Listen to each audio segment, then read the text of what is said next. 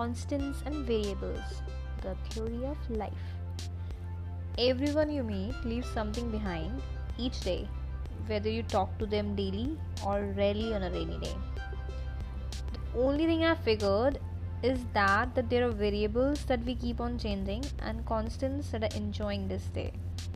Variables are the people and the things that gives you utmost pleasure that moment and maybe not the next day.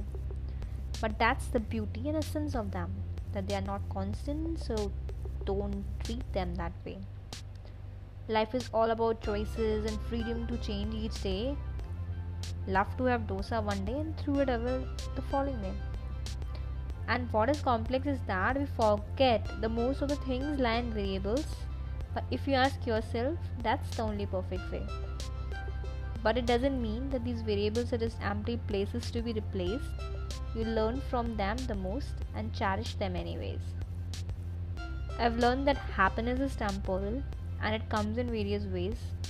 Basically, the constants that we can't replace, and variables whose pros is that that can be changed, but usually we take it the other way.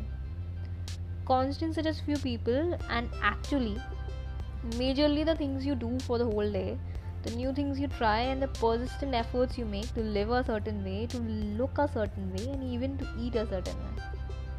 And these variables were introduced to make you happier each day in a different way. But they always do have meaning. We take things relatively how these variables fit in our equation. But the most amazing thing is that these are not just your variables but you lie in their category of variables too. And everyone has the same choices and freedom as you do. And that's what you have to learn to work on your happiness in an absolute world and share it with your constants in a most amazing way.